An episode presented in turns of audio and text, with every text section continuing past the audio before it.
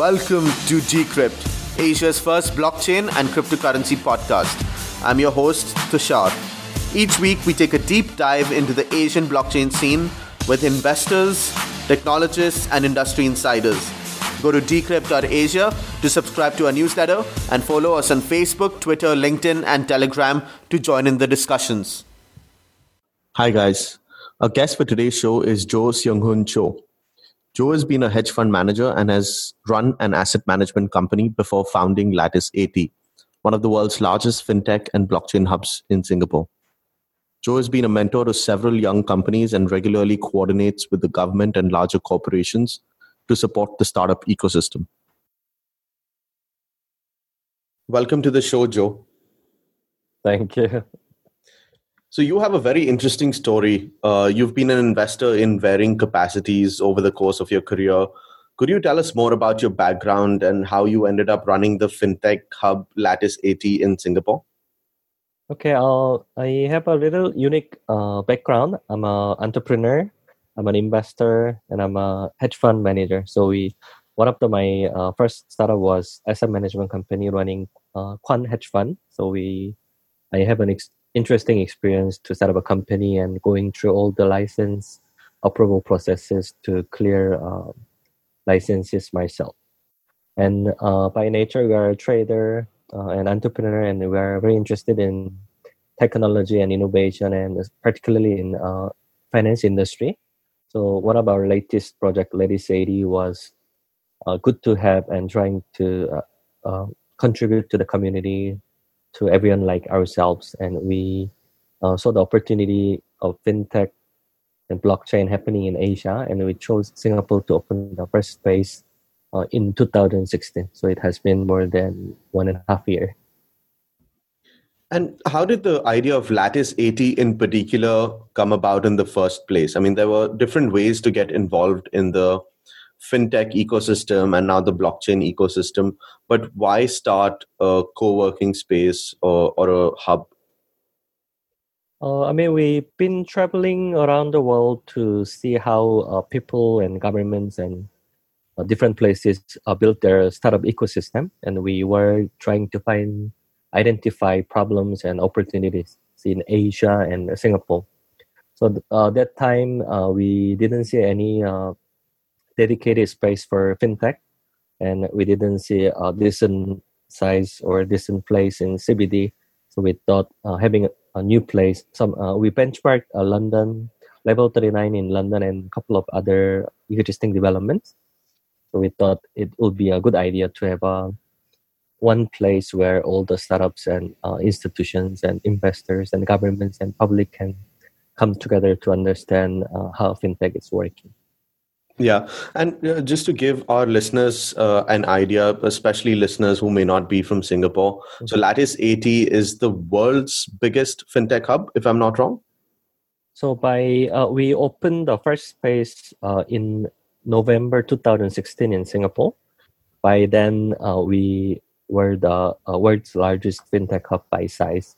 So it was slightly more than thirty thousand square foot. And, and over last one year, we been hosting uh, slightly more than one hundred startups inside our uh, fintech hub. Amazing. And now you're in the process of launching Lattice eighties across Europe, North America, and Asia. Is that correct? Yes, yes, correct. Uh, yeah. When we started this project, we had an intention to open every cities in Asia over time. So maybe uh, over one hundred to two hundred cities over time to build, uh, connect the community in Asia. But during the first year, we could see a lot of demand coming from Europe and U S and other regions. So uh, first year alone, I was probably hosting uh, visitors from fifty to one hundred over countries, so including uh, thirty over ministers and prime ministers uh, from Europe and other uh, regions. So we identified a lot more demand, and we even Even though we are trying to expand in U S and Europe and other regions, we try to stay as the best gateway to Asia. So by having a couple more cities in Asia and a couple more in Europe, and maybe one in U S, one in Middle East, and one in Nordic, this could be an interesting network to connect the global fintech and blockchain community. Yeah. And so you mentioned one hundred to two hundred cities. Is that the vision for Lattice eighty in the longer term? Oh, yeah. From the beginning, uh, that was my sort of first K P I to open one hundred cities in Asia. So so usually my job is to be a first C E O to open first cities. So if we can successfully open five to ten cities in Asia and Europe this year and next year, I think that uh, the community will grow by themselves organically. That's what we have seen uh, in Singapore too. All right. And so beyond providing a co-working space, is there any particular value add that you have pride in bringing as a hub that your startups find useful? Yeah, I mean, when you say hub, we uh, have uh, different definitions and strategies and business model for each region. So we have main uh, four uh, target customers. So first group was uh, startups. If you're fintech, blockchain, crypto startups, then we are here to help you. And our second uh, group of customers were financial institutions and corporates. So everyone is trying to adapt innovation in their culture. So we are putting them together to uh, figure out by themselves. And our third customer group was government. So all the government agencies and different uh, types of government organizations are uh, working hard to build a startup ecosystem. So we wanted to bridge a lot of gaps, and particularly between private sector and public sector. And we added the last group uh, as a uh, fourth customer group, uh, public. So we are here to educate the public, to bring awareness of fintech and blockchain, including professionals, how this will affect their life. So we had different models. And Singapore, we didn't see any existing uh, fintech-dedicated co-working space. So we opened the co-working space. And when we look at different markets, uh, like Luxembourg was one of the first market we built partnership. So they have existing co-working space and uh, platform initiated by the government agency. So we don't see the need of opening another space. Then we bring programs. So it could be an accelerator program or venture capital fund or other types of corporate innovation programs where uh, we can engage different stakeholders into uh, this innovation. So when you mentioned that, you know, these are the four uh, customers that you have, would financial institutions, corporates, or government agencies be based out of your co-working space? Or is it more like it's mostly the startups that are based at the co-working space, but you help these startups get access to financial institutions, corporates, government agencies through the network that you have? So we try to put them physically in the same place. At least they can uh, put someone from their organization to have access, or they have uh, someone coming regularly to the space. So in uh, example, our first space in Singapore, we were hosting a couple of uh, uh, people came from different embassies. So when uh, someone is bringing delegation to Singapore, it's usually government and uh, some group of bankers and corporates, and they bring startups. So we wanted to put them together. So we were hosted uh, two accelerators and uh, two private equity funds and uh, many corporates and uh, government agencies from different countries, even in Singapore. So we see the demand from both sides to finding the place, even, even for government. It was quite an interesting experience to see how many governments are trying to have exposure to different uh, places, from innovation labs to co-working spaces to different uh, platforms to have access to innovation, to connect to their uh, community in their own country. Yeah, that's very interesting. So you've seen the evolution of fintech companies in Singapore up close, especially over the last couple of years. Are there any key trends that you see? Oh, I mean, it's, it was quite hard to identify trend, and uh, being a quant guy and data-driven uh, player, we always try to understand the market uh, by numbers. So yeah. One of our first project was trying to put all the startups in our database to understand what's happening, uh, but it was very uh, uh, cyclical and trendy. So one single year, you see a lot of robot advisors coming in, and next year, you see a lot of blockchain companies coming in. Now everyone is talking about uh, RegTech, and InsurTech since last year and a lot of new things, but it is really uh, cyclical, and it is very hard to identify one startup in one sector. And many times they're doing a couple of different things and they adapt and they change in between. So we try not to identify particular uh, opportunity in specific sector, but uh, try to understand uh, more of trends globally and uh, some difference in Asia and in the other region. Uh, so you mentioned a couple of things. You mentioned trends right now. You mentioned blockchain. And I guess this is in alignment with the global trends, but you've started to add more focus to blockchain and crypto startups in recent times, in addition to fintech startups, which was, from what I understand, your initial focus. And now you're also in the process of launching the Kaya Network. Could you tell us uh, what you're trying to do with the Kaya Network project? Uh, yes, yes. Uh, we, I mean, initial question was whether should we create new hub under new brand to cover blockchain and crypto community. And we, in the end, we decided uh, to maintain this fintech hub brand to cover blockchain and crypto. In many cases, they're not exactly same, but related. And our, even in uh, blockchain and crypto, our focus is more on how regulation and governments and institutions can work with these startups and innovation under uh, properly licensed or uh, legal structure. So uh, one of the first effort is building Kaya Network, and this is what exactly what we were trying to do in Singapore for the first time. And physically, virtually, we are trying to connect the community. And even though there are a lot of synergies and opportunities, and one one good example was almost every week I was hosting either one venture capital or one of the banks coming from Europe or U S, finding startups in Singapore. And after uh, talking to them and understanding the startup, usually they like the idea and uh, they're very confident this technology is something they can bring to the market uh, to the next level. But they rather spend a lot more time on due diligence. So they don't know each other. And it was very hard to uh, build actual trust. Even you have Uh, legal structure and contract, it doesn't really cover everything till they know each other and understand each other's culture. So having this trusted network to connect uh, startups and institutions and financial institutions and corporates and governments and public will be the key. And not everyone is on blockchain, but everyone should be benefited from the blockchain itself. So what we are trying to do is not everything is on the uh, decentralized network, or not everything is on blockchain or distributed ledger. But if they're on blockchain, startup A in London, startup B in Singapore, we can help them to build smart contract to work together. And if it's government A in India and startup C in Singapore, we could help them uh, to do more things without spending too much time on legal and due diligence and other uh, necessary uh, uh, practices in the market.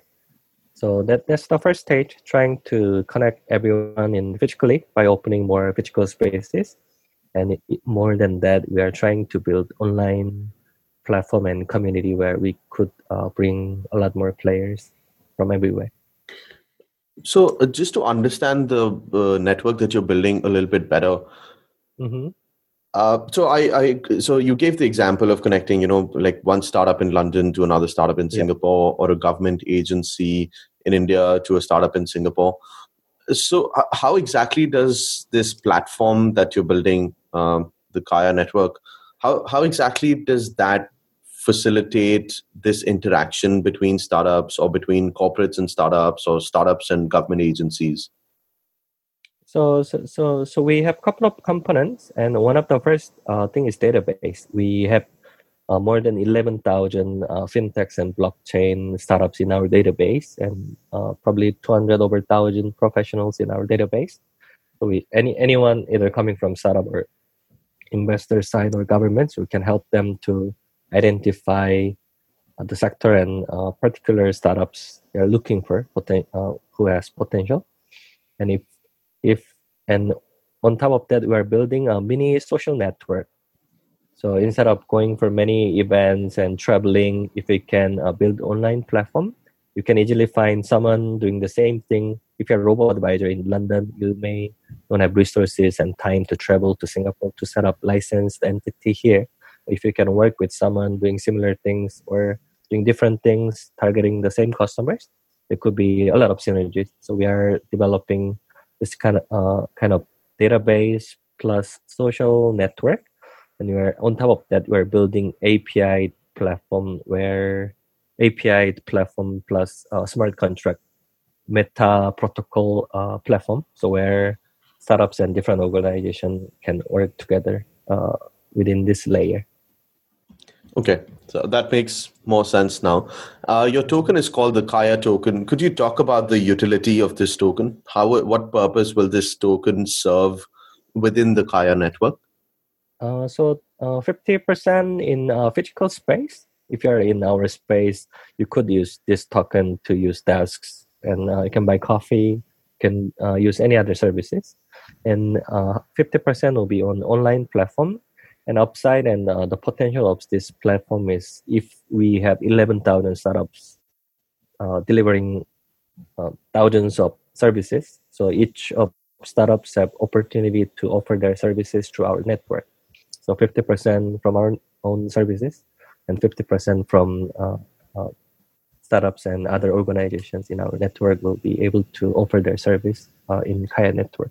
Okay. And uh, will this be exclusive to the Lattice eighty uh, co-working spaces, or is your longer-term vision to kind of integrate this token with some of the other co-working spaces as well, so that, you know, you can have a broader reach and you kind of become um, mm-hmm. the, the platform where all the startups or all the different stakeholders that we spoke about go, and they can basically use this token, at least from a physical perspective, anywhere around the world, regardless of whether Lattice eighty is there or not?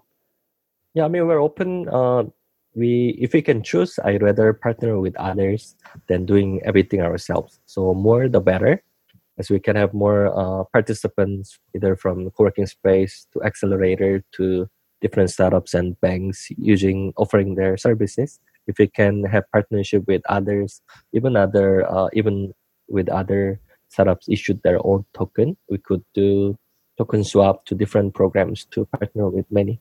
So our approach is always lesser work the better. So by and the only way to scale up is uh, through partnerships. Yeah, yeah, I like the bit about lesser work the better. Yeah, um, I believe in that also. Uh, yep. Yeah, it's, it's all about scalability, right? Now, yes. We've spoken about this before. Um, so you're building on the N E M blockchain. Any particular reason for choosing this blockchain? Uh, so so we uh, we decided to cho- uh, choose N E M to build the first platform. We I mean, I, I spent slightly more than maybe one to one and a half years to go through at least top uh, blockchain solutions and talk to many founders and Uh, startups building things, and it, at least N E M is one of the uh, few platforms we found is quite easy and straightforward to issue tokens. And since we're not putting everything on blockchain and smart contract, uh, N E M was one of the fastest and pretty well structured uh, A P Is to connect with other services. And And I mean, we could identify a couple more uh, blockchain solutions could offer the same. But what we liked about N E M was it was fairly easy to connect uh, to community members. So we are in discussion uh, with the core community members, so we can understand uh, the future plans. And we could we liked the community. So community was quite uh, receptive and easy to access. So we wanted to choose platform where we can grow together, so at least we understand their long-term plan and we can uh, contribute to the community over time. But uh, longer term, we will adopt more blockchain platforms to connect together, and really long run, we uh, we want to initiate a couple of projects to develop our own blockchain platform too with others. Yep. Okay. And uh, if I understand correctly, you will be launching your I C O uh, soon, if it's not already launched. What, um, what is the timeline for this look like? Yeah, we, we are uh, doing five rounds. And the first round is actually finishing. So we just uh, finished uh, pre-I C O yesterday, and uh, the actual I C O will be from ninth of July to fifteenth. So we will be finishing the first uh, round of I C O in two weeks. And then we will continue to uh, do more rounds to cover different jurisdictions and uh, different uh, regions as we grow our community globally. Okay.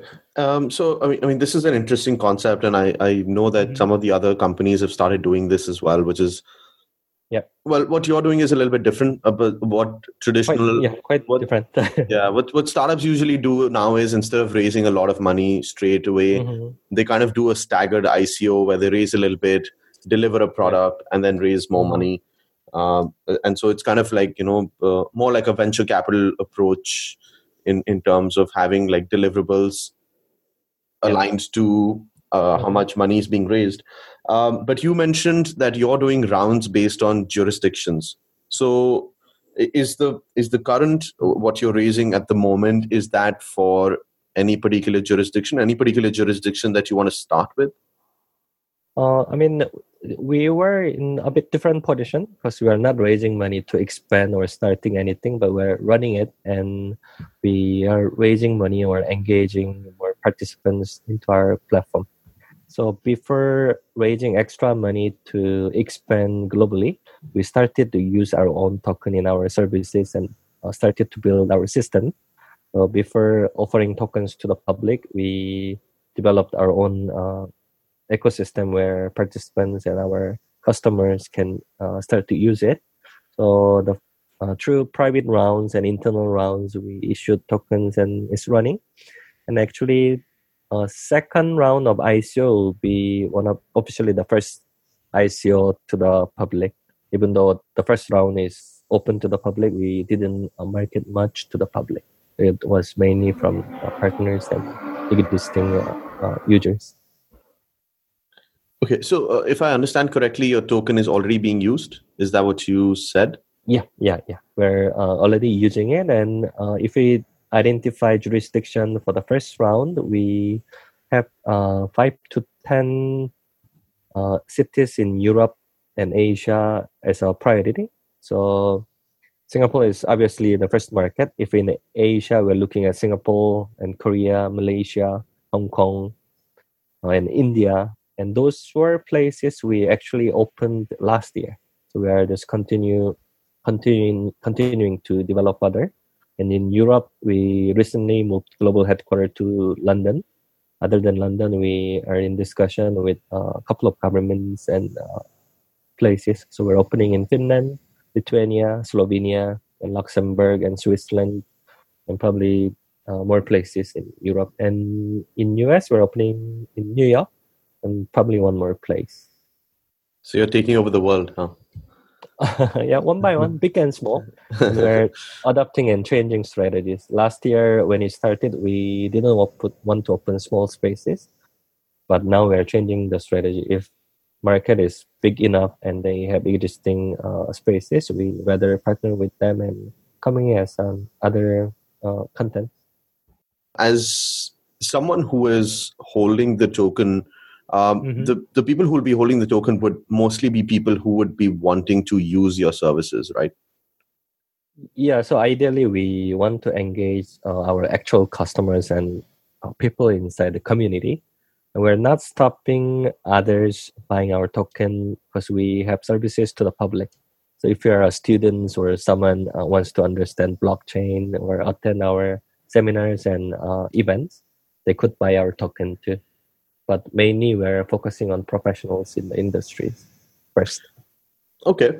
Um, mm-hmm. Before we end, are there any last comments from your end? Anything that you would like to talk about that we may not have covered so far?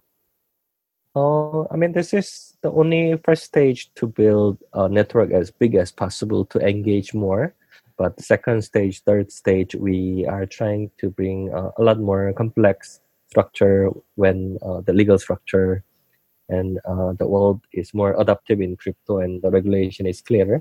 So we are uh, looking for partners who wants to do many things, from I C O platform to exchange to crypto fund And uh, one of our uh, first project is building a fintech bank, mostly in Europe, U S, probably in Asia. So we are looking for partners. So if any startups or corporates or governments or financial institutions, will be more than happy to meet up to discuss what we can do together.